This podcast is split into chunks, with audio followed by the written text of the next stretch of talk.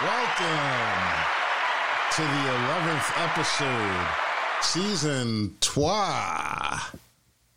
We keep going French now of Born in Trouble. I'm your host, It's the Minaj season. John X. Yes, it's the Minaj season. You know, the um, there's a whole bunch of you know all the heat right now, and I haven't been outside because I hurt myself, as we were just talking about a second ago. And my lady was like, everybody's walking around with everything hanging out and everything. You'd be sad because you know the first time they come out after the summertime, everybody wants to, Yeah. you know, everybody time wants to to show loose. off, time to cut loose and everything. I'm like, ah, you know, whatever. From Detroit, owner of City Wings. 2896 West Grand Boulevard, Detroit, Michigan. Come down and get you some. Come get you some, Mr. Grant Lancaster. Yes, sir. How you feel, Brethren? Besides uh, injured. Man, I'm doing good. I'm doing good, brother. You know, I actually took this this um, hiatus that we had last week. I figured that we've probably we're about a quarter of the into the season, so we took the hiatus. We're one of the more consistent podcasts out there. We did damn near 50 episodes last year, so and we always have something to talk about or something to say. I felt like this was a good week that we took off. I'm glad that we took last week off with everything that happened in Buffalo, um, everything that was going on, period, in the world. It was like a good time to get away from media and people and kind of re-energize and rein- reinvigorate. So I'm feeling good, you know. So physically, I'm probably about my foot is probably about ninety percent. The rest of me is hundred percent, and spiritually, I'm at a thousand percent. So there it is. That's what's up. So it's just me and you this week, Mr. Lancaster. Mr. Brooks is out there working for the man.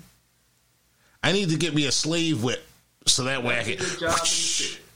Huh?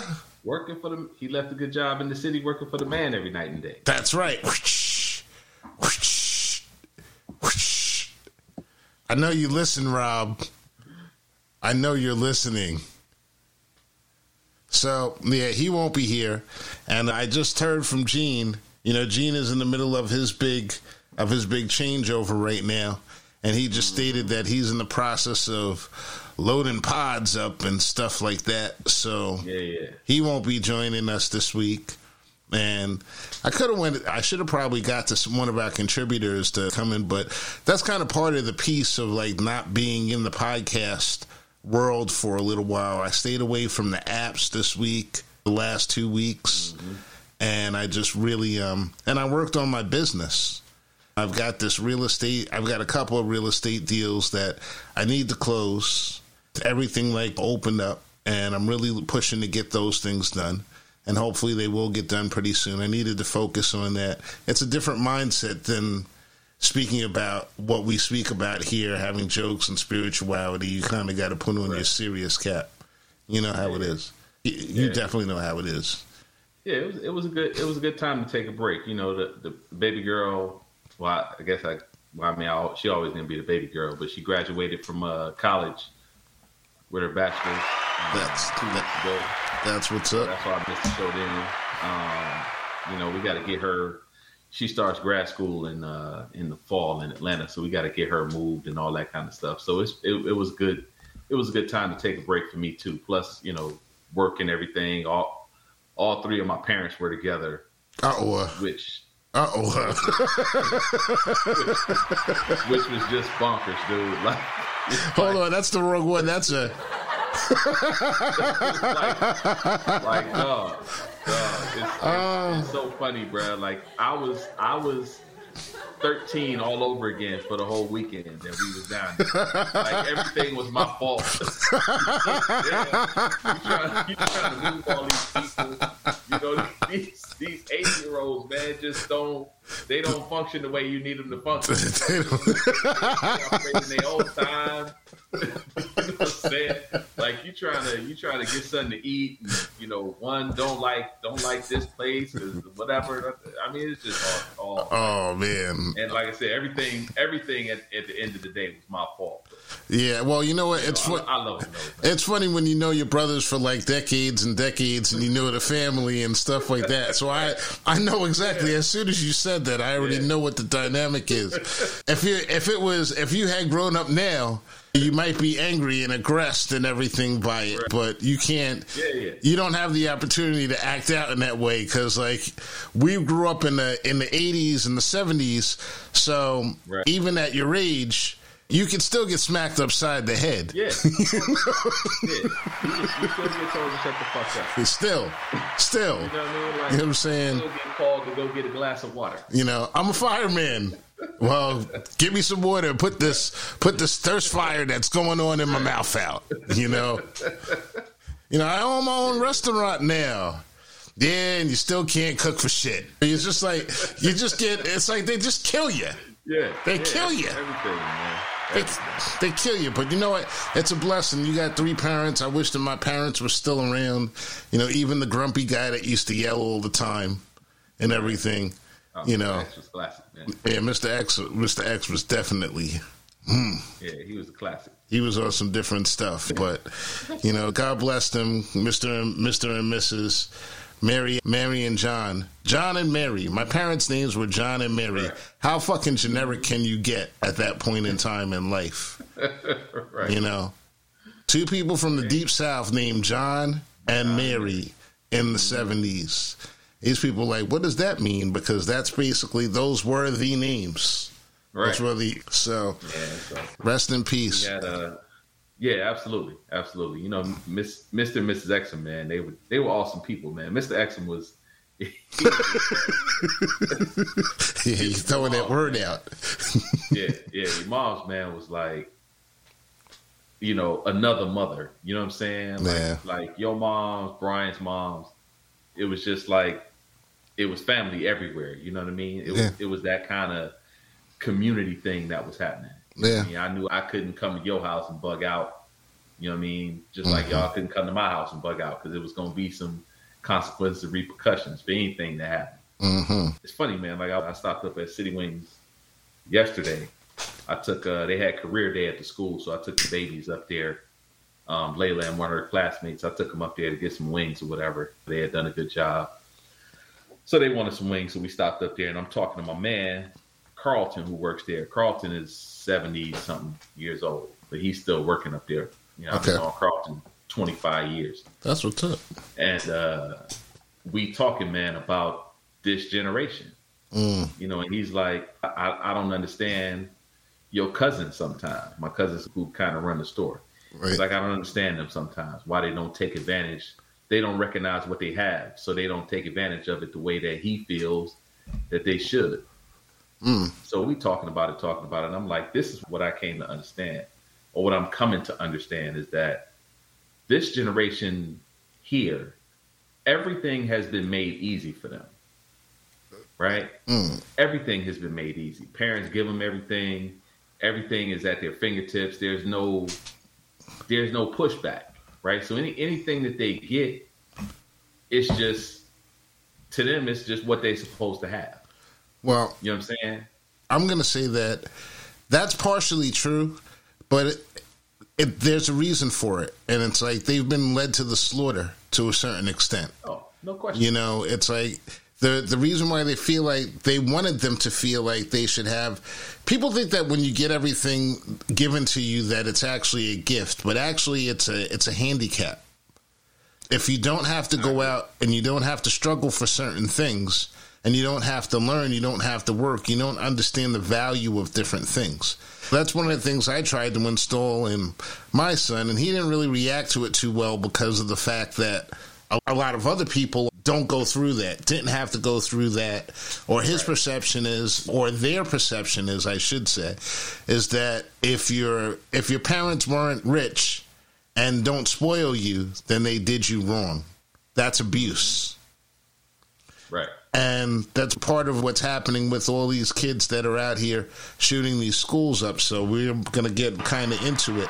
And we're going to start, since we were off last week, we're going to definitely talk about Buffalo. And of course, I'm going to talk about Buffalo first because those were my peers and elders that were right. taken out, you know, mm-hmm. by this inconsequential, um, inadequate man, young man and why is he feeling so inconsequential and so inadequate? Inadequate. Why is he being led to this position that he would write a treatise? I didn't read what he wrote. Did you read what he wrote? No, sir. I didn't read what he wrote. I didn't watch the video. Yeah, it's not. I, I don't. I, to me, I'm not going to gain any more information seeing the video, and I'm not going to gain any more information reading what he wrote. Yeah, it's I won't say that it's heartbreaking. I will say that it's telling. There's a lot of things that came out of that Buffalo shooting, especially when they start talking about how the city is constructed and condensed. The fact that he live streamed it and he told people, and there were people that were actually watching it live as it happened and occurred. Um, these are blueprints for what you do for in major cities that have large black populations that are condensed in certain areas. And it's odd how, like, you condense these people in this area because you want to, quote unquote, keep property values down. And as a realtor, I understand what redlining is.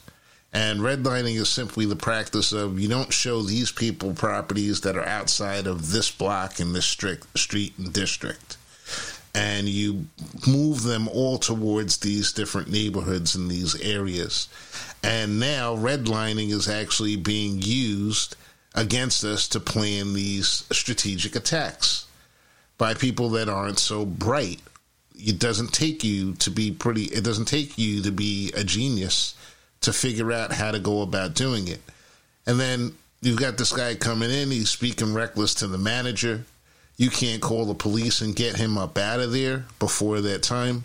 Me as a black person, if I were to go over to Northport or um, Smithtown or one of these other areas, and I was to walk in there and start saying, "Why do you gotta? Why he's gonna pay? Why are you looking at these old crackers?" For example, you know, look at you, you cracker. Police are gonna come. They're gonna take me out pretty quickly, and they're going to give me a pretty stern warning about not showing up there again. And if I show up there again, then they might take me out in the woods someplace and do whatever to make sure to deter me from returning. Now, at least that's the way it used to work. These are not options that were available to the police in that area or to the people to protect themselves in that area. And you had sent that video earlier today with that young lady. What was that young lady's name? Mm-hmm. I don't. I didn't. I don't know that her name was in the video, um, mm-hmm. but she was talking about a brother that died and um, brother that was murdered in uh, Grand Rapids, Layala. Like yeah, it was something like that. Yeah, yeah. yeah. She was talking about him and just uh, her whole. I mean, the thing was, from what I uh, saw, she was like 13 years old or 15 years old or however old she was. She's a young person. Very eloquent. Still in middle school. Very eloquent. Yeah, she was still in middle school. And um, her whole perspective was just that we rely on, uh, as a young person, her perspective was she can't vote. Mm-hmm. Right. So when people are in office, she has no choice but to rely on them to do the right thing. She has. Mm-hmm. And when you, when you see when you see a murder and you allow that murderer to go free, mm-hmm. right, for whatever reason, at some point you become complicit. Right. You become an, an accomplice at some point. From the mouths of babes. Yeah, yeah. From- she she was she was dope with it, man. And it's you know it's sad, man. Just the way that we are taken out by the by the police, by citizens, by each other. The way that black people are just always hunted mm. in this country by everybody. Right. Now here's the real scoop and the real the real deal. I'm going to go back to the 1970s, the vice lords in Chicago, for example. That gang was started to empower the communities in Chicago, empower the peoples in Chicago. And at a certain point, that gang even got so much political, they got so much power that they actually had political power and seats within the city of Chicago. They were able to appoint people to jobs that were normal paying jobs. And this was one of the problems. This was the main problem that they had in Chicago at that time. The fact that political power was being exerted by black people in black neighborhoods. And it wasn't just people who had gone away to college who were going to Chicago University, one of the finest universities in the country, or going away to Howard and coming back there, or going to um, Morehouse and coming back into the city. These were regular street people that had organized to the point where they were gaining actual political power. And those people policed their own streets there was this is like we're talking about pre-drug money where you know big drug money heroin was always a problem in inner cities. It's always been a problem around the world. Everybody takes heroin. It doesn't matter what your race is. But they actually empowered themselves. They took their own agency into their own hands. And it took people that were regular street people in order to make that happen and to make that progress and become a reality you look at the situation, now we fast forward and we move it over to Buffalo and we look at that situation. This dude was basically stalking that parking lot for two weeks. Right. Do you think, even if there was the will or there was the understanding, say there was the organization amongst the people to understand, like, yo, this is a, just like when you have gang truces, certain areas become zones where mm-hmm. it's free reign zone. Yeah. Right could you have had somebody come up there and say, hey, look, get the fuck out of here? You know what I'm saying? We don't want you here. Like they did in the 70s. You would never have.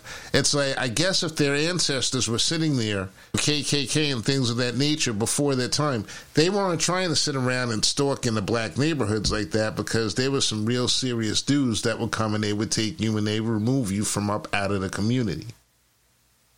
Right. You can't do that now. And the reason why you can't do that is one of the greatest advances of the world is technology and video cameras. Mm-hmm. So, despite the fact that, so this man was actually essentially allowed to sit there and write down, take down notes, write down times of people coming back and forth, establish a pattern of what was going on, and then get in there and kill every elder that he could possibly find. The youngest person that was killed, I believe, was 32 years old. These are cowards. These are cowards. Absolutely, I mean, without a doubt. Without a doubt. It's an ambush yeah. at a grocery store. Right. You know what I mean? So, as a person who carries, right, as a person who carries a weapon, um, if I'm in the grocery store and somebody just come in and start letting off, I, I, I mean, if I get hit, what can I do? You right. know what I mean? Like my weapon does me no good in in a in an ambush situation. Mm-hmm. And this is always this is always the thing about being a person that carries a weapon. In any ambush situation, you probably still gonna lose. Yes. Even if you're carrying a weapon. Yes. Right? Because you're ambushed. You're not you're not prepared. It's one thing for me to be it's one thing for somebody to come up aggressively talking shit, you know, woofing, whatever, whatever. That's one thing. Mm-hmm. For somebody, for me to be walking down the street and for somebody to just out their window shoot me, right? like, yeah, right. The, the gun on my waist does me no good. Does you no good whatsoever. Yeah, and, and that's, that's, what, and that's it. that's exactly this situation. It's an ambush. There's no, there's no. I know he's he's gonna plead insanity, blah blah blah. There's no reasonable jury and judge that should allow this man that this man he should have been murdered on the scene. He should have mm. been killed by the police. Mm. Or by someone else in the community on on the on the uh, New Jack City tip, like the old dude, the old dude at the end of the movie that shot an old boy. Yeah, shot Wesley Snipes' character. Yeah, you know, you meld the two conversations. The young lady in Michigan that's addressing the school board, and she was sta- stating straight up like You're the school board. First of all, I'm a teenager. You have my agency. You have control over my agency and my rights. This is the only place where I can come out and I can speak truth to power in this situation right here. And that's exactly what she was taking the liberty to do. She was speaking truth to power in that moment. But she was saying, look, you're supposed to be protecting me. I don't trust you. I don't trust the police that are over here. These are the children. This is what the children see. They see that you are not trustworthy. You are not you're not someone that we should look up to or honor or respect in any way, shape, or form. So when people say that you should honor the police and you should respect the police, they have to remember that these are the impressions of, on minds that are newly being newly formed, essentially. The opinions of a seven, or eight, or a nine year old is different than a 10, 11 when you start to become cognizant and realize, oh, this is what the world is really about and this is what's going on. And they're teaching them that their power and their might is what's actually right. So you flip that and you take that situation and you look at it in terms of Buffalo. You don't have any power. Those people are essentially were essentially neutered. You're neutered by the fact that you can't protect your own neighborhood. How Eric Garner was killed. They say for selling loose cigarettes, but the real story was that he had broken up a fight he had broken up a fight a couple of like an hour or 50 minutes earlier. And then the police came and they asked him questions and they ended up putting him in the chokehold and we all know how that ends up and how that that was the beginning of the media. I won't say it was the beginning of the killings, but I will say that it was the beginning of the media coverage of all of this police against black males that we were seeing everywhere. And essentially, what he was doing and what happened in that situation and everything was that, in a way, he was protecting his neighborhood. If he's in a different area, he's look, you guys having this fight here in front of all these people. Police should be actually appreciating something like that. Sure, he's doing something illegal, but you know what? We're talking about police work here. You're talking about a group of people that like goes and hangs out with mobsters for long periods of time. And, you know, as long as they, they ran the numbers, they know the local number runner, for example, in those neighborhoods, but out in Queens, for example. I don't want to disparage any groups whatsoever, but they know who that group is. And they kept everything in line at the same time. So you're not disparaging these people because they make your job easier. But this guy who's selling these loose cigarettes, you want to take him out of the situation because you have to be the only force and the only authority within that area. And when the authority, so you're expecting us to respect and honor the police. But when the police don't respect and honor their job and do it on a basis that you're basically protecting people, because no matter what, there's always gray areas and everything, but the whole point of police ideally is to keep public spaces safe, to keep public interactions. In theory. In theory. Right. Yeah. In theory, true. This is. But the the pro- the problem is that the the execution of it is not that. The training for it is not that. You know what I mean? Like the the execution of it is to keep certain people in certain places. Mm. Right? To right. keep poor people in, in their places, not to allow them because uh, the police if you have nothing if if you poor you don't have anything really right i mean like you don't have the diamonds the artwork the furs the you know fancy cars et cetera et cetera so if you don't have that stuff what is it to protect? Right? Mm. Like what are what are the police protecting if they're besides possibly your life? And I don't even know how gung ho they are to protect your life because police don't show up until after shit is generally over. That's generally what they're supposed right? to do. They record. Yeah. I, so I tell all my people, if you ever get in trouble, you never call the police. You always call the fire department because the fire department is coming right now. Mm. Right? And people don't know the difference in sirens. Right. They see sirens, they see lights. they hear somebody coming, you know, the sirens are going to pretty much end whatever's happening. See, that's a crazy thought because we're gonna yeah. we're we're gonna move on. God bless the people and those families in Buffalo. I'm not gonna say no prayer, hopes and prayers and everything. The gun, this gun shit is way out of control, and it's got nothing to do with the number of guns. It's a it got everything thing to do with what's in people's hearts at this point in time because it's really about your behavior. And now we're going to talk about the behavior of what happened in Houston with these kids, these elementary kids that were murdered. Once again, we're not going to talk about this inconsequential individual who went and did these acts because he was feeling aggressed in some sort of way. We're not going to talk about the failure of the systems on many levels for all of these people, or maybe we will in a second. But what I want to talk about right now is in terms of policing.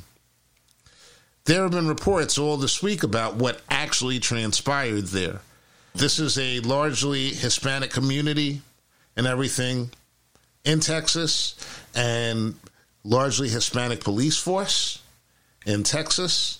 And some of the police officers had children who actually attended the school.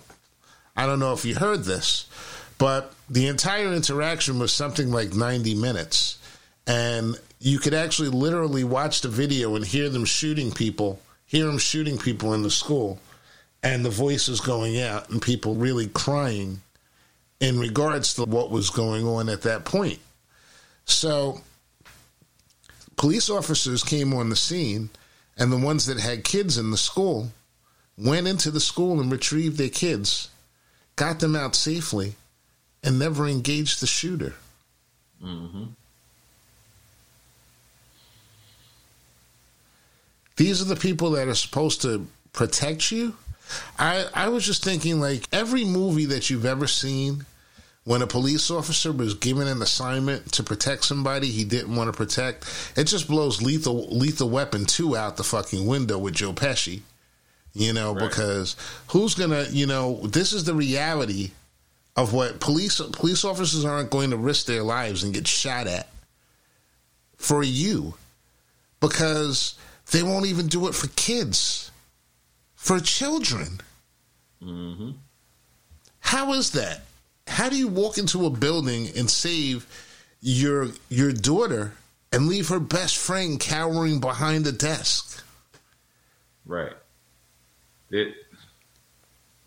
I don't know, man. Like the the weakness of us um, is just becoming it's becoming more and more pronounced.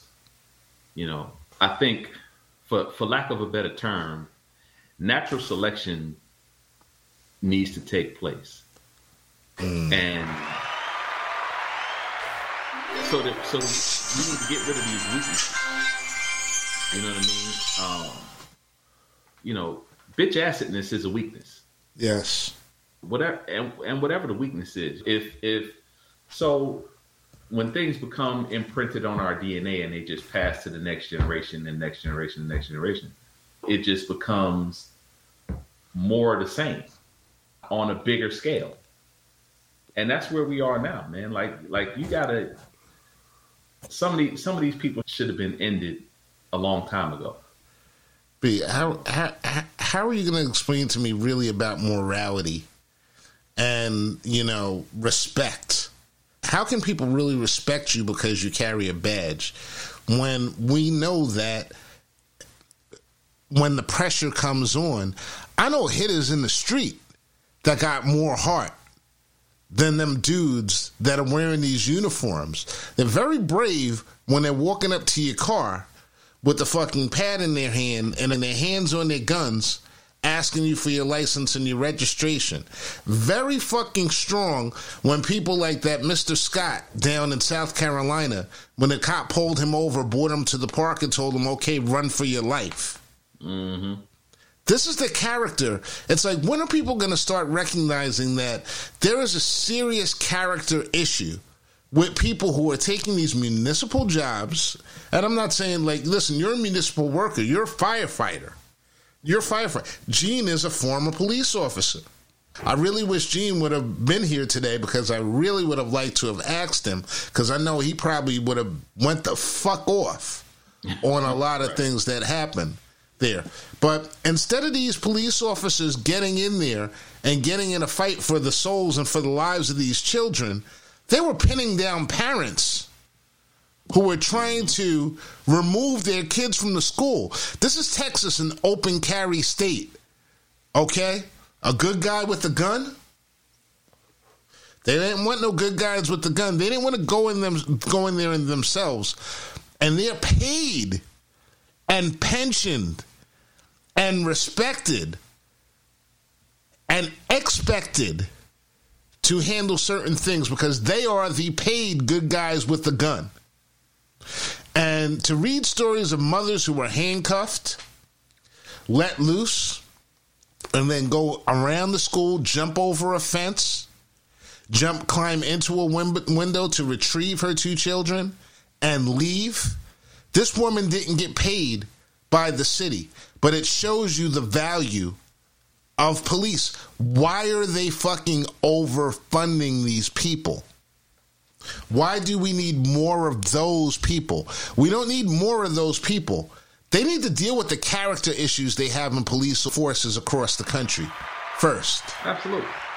Well, it's it's it's not just to be fair, it's not just police forces.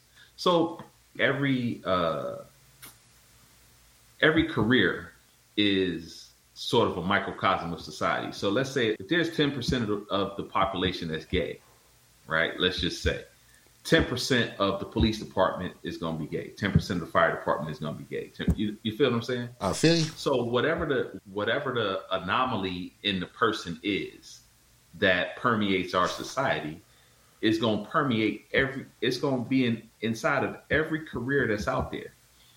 Policemen, fire, EMS, like first responders. To me, as a first responder, to me, you have to be held to a higher standard. Thank you. You and you you have to hold yourself to a higher standard, and then the people that you work for should also hold you to a higher standard. You want to hear right? something? So okay, go ahead. Go ahead. No, nah, but let me can I, let me just interrupt for one second. You want to hear something crazy? Why I never considered joining the police off um, department because, as you know, one of our one of my former friends, one of your you know associates and everything, his father was a police officer. Guy worked in the city, worked 42nd Street. I remember one day he came home with a bag of coins and everything, a whole bunch of quarters. It was like hundreds of dollars in quarters and everything. And he was like, You guys go out and have a good time. So the only place you can really get rid of hundreds of dollars of quarters is the same place he probably got them from. God, like bless his soul.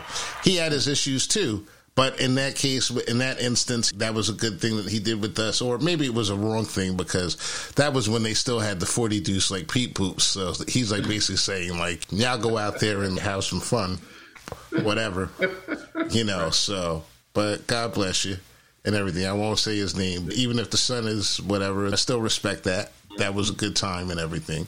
But you think about the things that went behind that. Did he get those quarters willingly or unwillingly? We know it wasn't legally because mm-hmm. it was what it was and everything. And we went out and we had a good time. And as we're walking around, we probably were pretty safe because he had an, you know, he knew we weren't stupid. Right.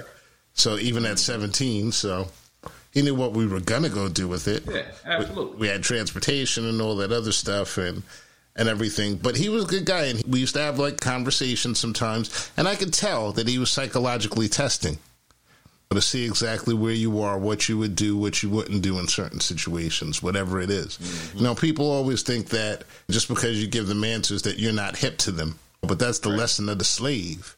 You right. sing in the fields, and what you're singing about is the route to the route up north should you shake that shackle at night. So if you if you don't understand that lesson, that's a lesson that this generation definitely doesn't get. That sometimes it's not it's better for you not to go to 100 right away. Hear what this motherfucker's saying, you might actually learn something from that right. person, let them hip you and everything. But I never considered it because I knew that there was a lot of stuff that was going on. And even though I appreciated that evening and that fun, and we had a good time and everything. We had a good time. I appreciated. I knew that probably behind that was an immoral act, and you know, I'm the type of person that if I'm doing it, I want to do it by the book. I would be Chris Dorner. They wouldn't like me. I go on calls. There might be eight people there, and I need backup and shit, and backup shows like 35 minutes later with donuts and coffee. Mm-hmm. That would have been me. They wouldn't have liked me. They wouldn't have liked me. So morally, it's morally it doesn't fit. So I know as a person that despite the fact that you grow up, you could be a police or fireman or whatever, you know, you with that idea that you want. I learned from watching them and learning from them that that wasn't a path that I was going to be able to take. Right. Yeah, I mean, being a fireman wasn't anything that I uh, I didn't aspire to be a fireman. It's just something that kind of fell into my lap. Mm-hmm. And after it did, it turns out that I love it. Mm. Right. Um, but you you know me. When I do something, I don't want to just be one of the people that's doing it. Like yeah. I want to be one of the best people that's doing it. Yeah. You know what I'm saying? So that's just kind of how I operate. But as as human beings are becoming weaker, mm. weaker mentally, weaker physically, weaker spiritually, um, weaker just with their internal constitution, their mm. testicular fortitude. Mm. Um, as we become weaker and weaker and weaker, the weaknesses in us take precedent over the strength in us. Mm. And that's how you get what you get. Because it's it's easy, it's easy to do it's easy to not go in. You feel mm-hmm. me? Like it's firemen that, you know, you get to the front porch, you see that flame and they bail. Mm. Right? They they don't they never make the turn. You know, mm-hmm. they never make entry, they never make the turn. You see what I'm saying? But you gotta you have to be able to fight through that. So the job of a firefighter really is to overcome the fear of fire. Mm. That fear. You see what I'm saying? You gotta yeah. overcome that fear every time that bell goes off. Yeah. A police officer essentially has this, has a similar job. Mm-hmm. When the shit hit the fan, and it don't hit the fan as often for police necessarily. Some mm-hmm. police get it more, some police get it way less. But when it hits the fan for you as a police officer, you got to swallow that fear and go do your job anyway. Mm. If you're in the military, same thing. When the bell goes off, mm-hmm. you got to be ready mm-hmm. to go in and do what you have to do, regardless to the fear that you feel. Mm-hmm. And people are not willing to do that anymore. No. People people are very willing to say, you know what, I got mine. So I'm gonna just I'm gonna just keep what I got right here and, and I'm good. It was much easier for those 60 police officers that came onto the scene to come and wrestle down the parents who were standing in the street than to go in and find out what's going on and engage. What I'm sure they knew at that point in time was just a single shooter. Just a single shooter. Mm-hmm. And they didn't want to put their they didn't want to put their selves on the line. So if you're living in that city, and my understanding is that that's one of the highly most highly policed cities in Texas per capita. They've got more police officers. It took the Texas Rangers, thank you, Texas Rangers, the Border Patrol, to come onto the scene. And when the Border Patrol came on the scene, about 90 minutes later, it, was over in like 10 minutes after that. They got tactical, right. they got in there, and they got him out. And they, and they got him out of there. You know, however, put him in a position where he felt like his only option was to take himself out at that point. So right. respect to those dudes. Respect to those part. dudes. Yeah, and that's that's part of it too. You know, like like you said, they had the tactical. There's some tactical training that there, there's a, some specialized training that goes into an an armed gunman with hostages kind of situation. Mm-hmm. Even on making entry. Mm-hmm. Right. Even even when you make an entry in a situation like that. So if you got an armed shoot, if you got a shooter, and if you happen to be there when it's first jumping off, let's say, So somebody's letting off, and everybody starts running out the door. Mm-hmm. Right. As the officer, tactically, that way out is your way in. Mm-hmm. But you got to know how to slice that pie mm-hmm. because you can't just walk in and get your ass shot. Mm-hmm. You know what I mean? Like there, there's some things that go into there's some things that go into making entry into those situations, and for people to make it out alive. Some of these things that things that go into some of those stories that are like they're just terrible, like they're just terrible. And you know what? I don't want to talk about it anymore because it's not even, it's not so much that it's troubling to me. I haven't really taken it in that much. It's one of these things where they're never going to change anything. It's not going to change. You got the same stuff already. People, oh, it's not time to talk about it now. You know what I'm saying? Let's not politicize this. Politicize this ain't fucking politics. This is fucking real world. That motherfucker got shot over there and everything. Where's the politics and everything? That were they wearing like blue like voting pins or red voting pins on their fucking lapels when they got shot? You know what I'm saying? This ain't this ain't politics. This is like real life shit. And you got these wordsmiths out here like moving shit around and everything like it's actually something other than what it is. You know what I'm saying? What it is is some motherfucker went in there and he shot up a whole bunch of shit because he was mad at his grandma and he was right. mad at all these different people. And your ass, first? huh? Didn't he shoot his grandma first? He shot his grandma first, but she lived though. Yeah. He only winged her. Right. He only winged her. So, and then he went in there and he did what he did. But these people, they're, they're just like, it's like the disconnect is just like crazy. It's discernment. What it comes down to is it's discernment. So on one hand, you've got these six police officers. First of all, anyone on that police force that didn't go in there and was on the scene, if you get laid in the next two months, you owe a piece of you need to be screaming out that one of those need to memorize those six officers names.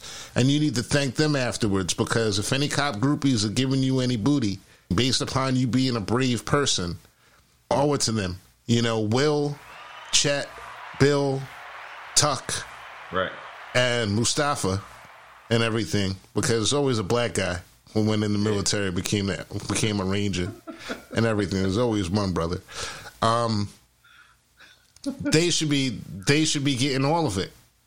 They should be getting all of it. Or if hey, who knows? Like you said, ten percent is like you know if Bill or Chad is like popular with Fred and whatever whoever else and everything, right. he should be getting that. They earn that shit. They earn that respect and everything. The rest of y'all motherfuckers, y'all, y'all just like you just like you're another gang, and you're collecting money. You're just stealing from taxpayers. You're stealing from taxpayers, and you're trying and you're keeping black people incarcerated. That's what the job is. That's what the job is, right. yo. So I want to lighten it up a little bit. I had one interaction. We'll tell you about my week. I had one interaction in the Blackout Coalition this week, online right, and right. Facebook. Right, always it's always interesting. It's always funny. It's always so much fun because like some of them they take it like so seriously and they take themselves seriously, and I'm just like I'm an old head. So it's like if I come in here and I jump in with something, it's either some shit I want to know or some shit I want to hip you to. You know what I'm saying? I ain't stressing right. your shit. I don't need y'all to instruct me at this point in time in my life. If I want, if I want to ask some advice, I'll call you, Grant. I'll call Rob. You know what I'm saying? I'll call, you know, Ming.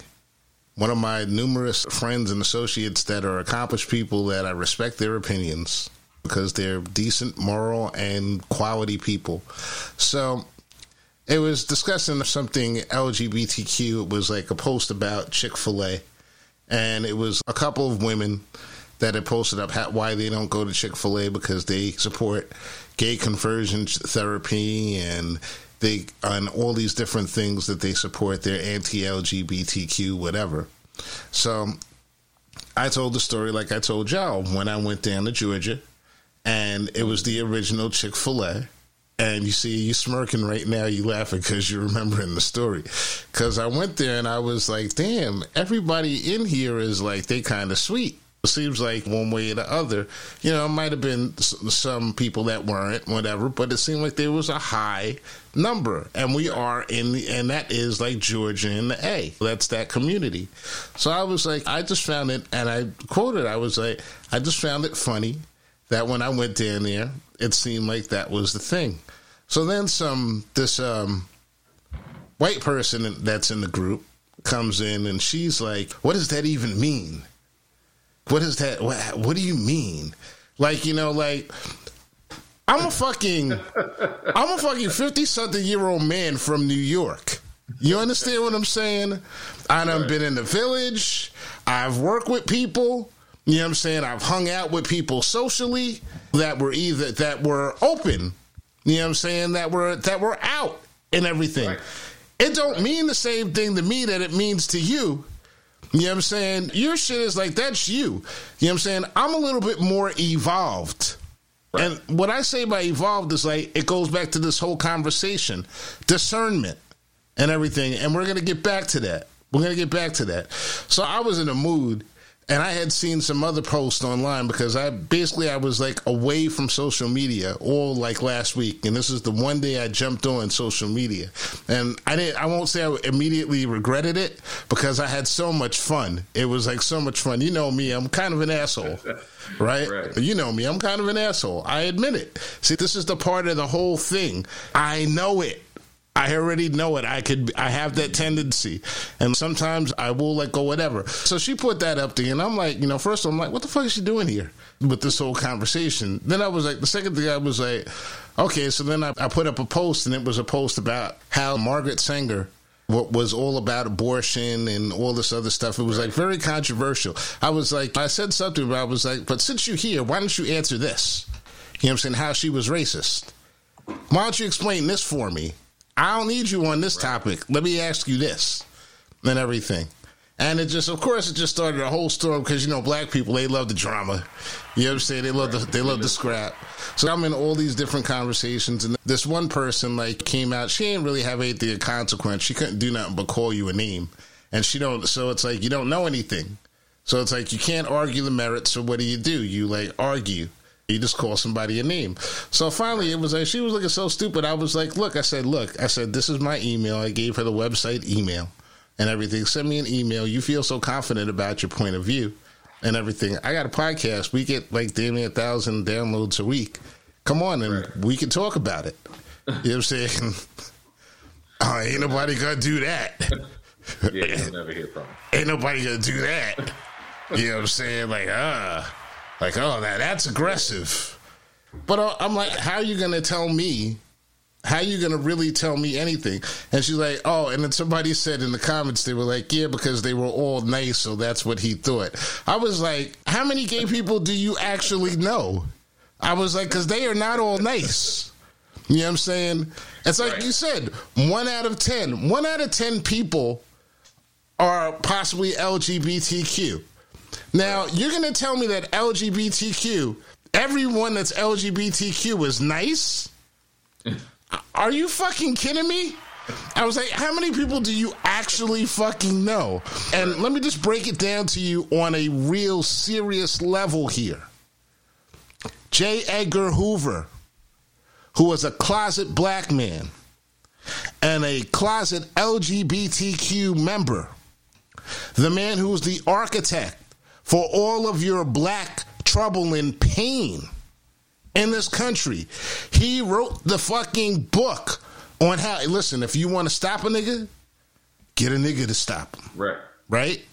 Call you want a pro. That's right. It's called. All that. Yes. Mm-hmm. He's the original. B, you're not paying attention. My whole point was like this listen, I understand that you and it wasn't even like it got even that deep because like I was kicking their asses. I was kicking their asses. It was like there won't even there wasn't no contents. But I'm not there to basically kick people's asses online. I'm trying to actually hit some of these people.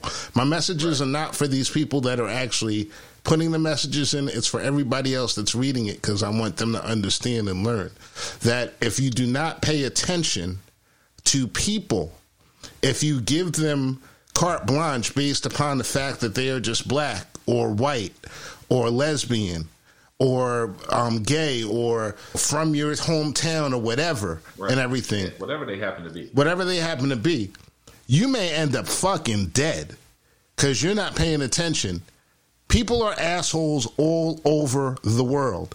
And just because someone shares your sexual ideology or your color or your racial ideology does not mean that they have your back.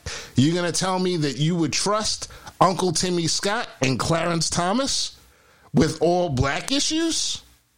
Right. You call me a fucking idiot, and you would be right. You'd be right. Absolutely. So that was my fun conversation for the week. Look, I know I know how uh I know how you are. I can only imagine I can only imagine what the conversation was. Oh my gosh.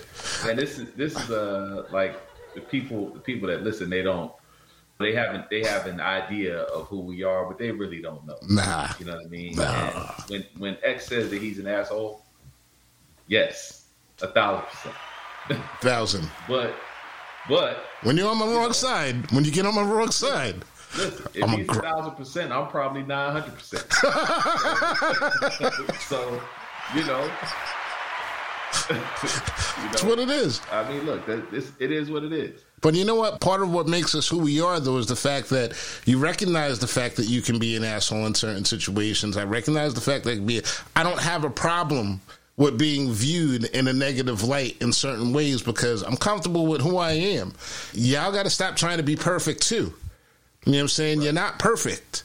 People are not perfect. Don't listen to what listen the courthouse the judge tells you you have to be a perfect person because that's their justification for giving you that sentence of 3 to 5 years for basically doing nothing for something that you were steered into.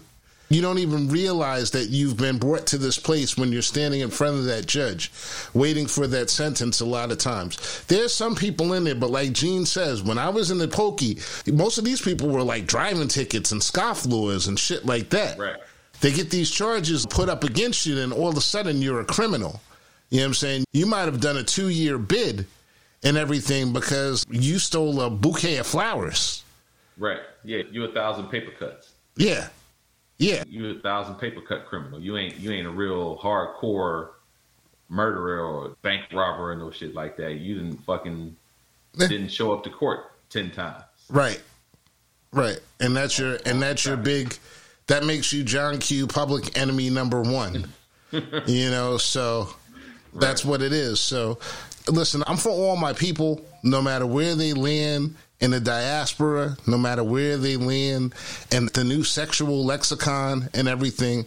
But recognize I'm not backing down off of my blackness for nobody.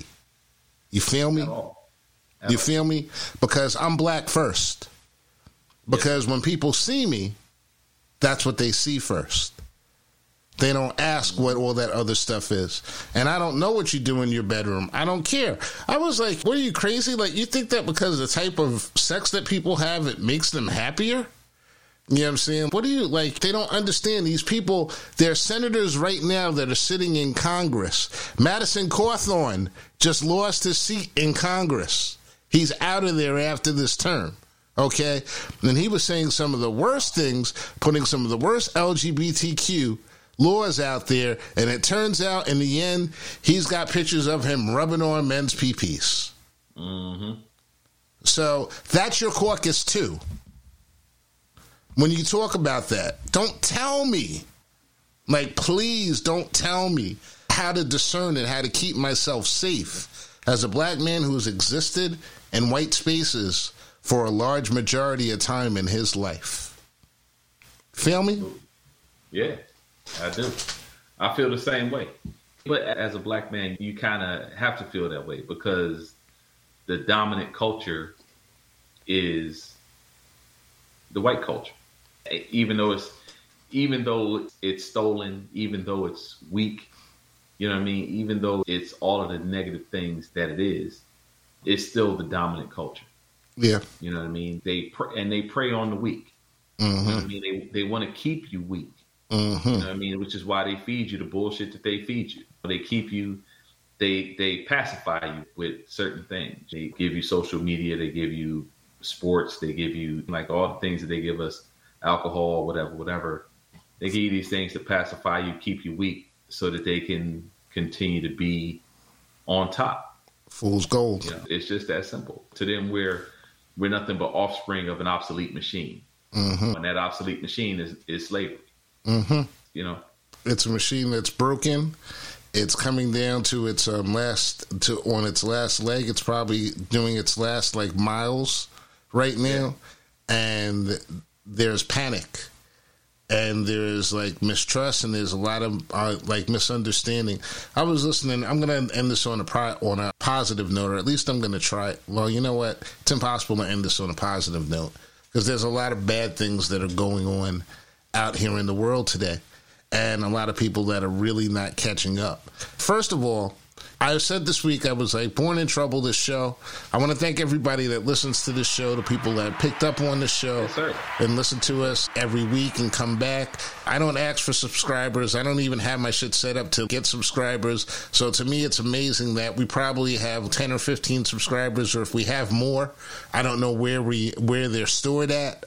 But for some reason, we're getting so many listeners out there in the world, and I appreciate that. I appreciate y'all like coming in. I'm not doing this for money. And although eventually, like when I get ads back on the show, somebody's gonna say, "Yeah, he's doing it for money." You know what I'm saying? You can find fault with everything that's out there in the world today. Anyone can find fault with anything. But honestly, like this show is about truth.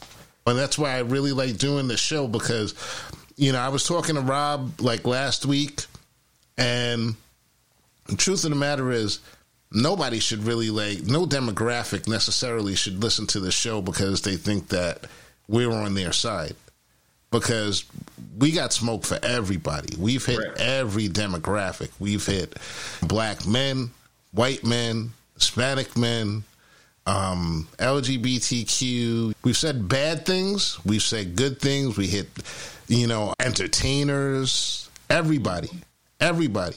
But none of it is done with malice and that's the difference. And part of like what we try to what we try to preach here on this show is that what they are is not what you are, and what we are is not what they are. So it's like this is more like a reality check once a week. And the day that everybody listens to my show for three or four weeks in a row and no one gets offended, it's time to shut it down. Right. Right. And this is coming from my imperfect ass, because I know yeah, you got you got to break the eggs. You know what I mean? And, I mean, people are people are highly sensitive, but I, I don't give a fuck about your sensitivities. That's, that's kind of you know what I'm saying? I mean, nine hundred percent asshole. right. right. Look, I mean, and it, it, it could just be my upbringing you know, whatever, whatever. People didn't really give a fuck about my feelings. Nah. You know, so I mean, I, I have I, I give no shits about you. It's it's not my job, honestly. If people were complaining about things that made sense, like living wage jobs, if people were like complaining and they could actually like see the patterns, all these patterns that we've laid out. We've had shows here, we've talked about the marshmallow experiment, about how that was used to shift our public education policy and our personal policy. We've had um, Black Lives Matter on the show. And by the way, that's another thing. I think that I want to start a campaign to get to drop the matter from Black Lives Matter. I think it should just be Black Lives. We don't have to tell people that we matter. I still feel that way. I think it's just such a stupid thing and everything. And right. if the movement is about black lives, then that's what the movement should be. That's what it should be called. And if somebody else wants to add in, you want to tell jokes with that and add in extra shit, um, that'll be up to you. And I see a lot of opportunity there to smack people back for having a problem with that and everything. That's another thing. And um, we just here trying to we just here trying to get through our days and have our good times and laugh while we're still here enjoy each other while we're still while we're still here. I used to be able to just walk around the corner to your house and everything mm-hmm. you know. Yeah no doubt. And we did that all the time. All the time. All the time you know. And it's good all the time. All the time. So I guess that's it. There's always a lot of stuff that I miss on the shows, but I like having these one on one sessions whenever we have weeks when everybody can't show up. I loved having my show like last year when it was just me and you. I loved like having the show of me and just Gene.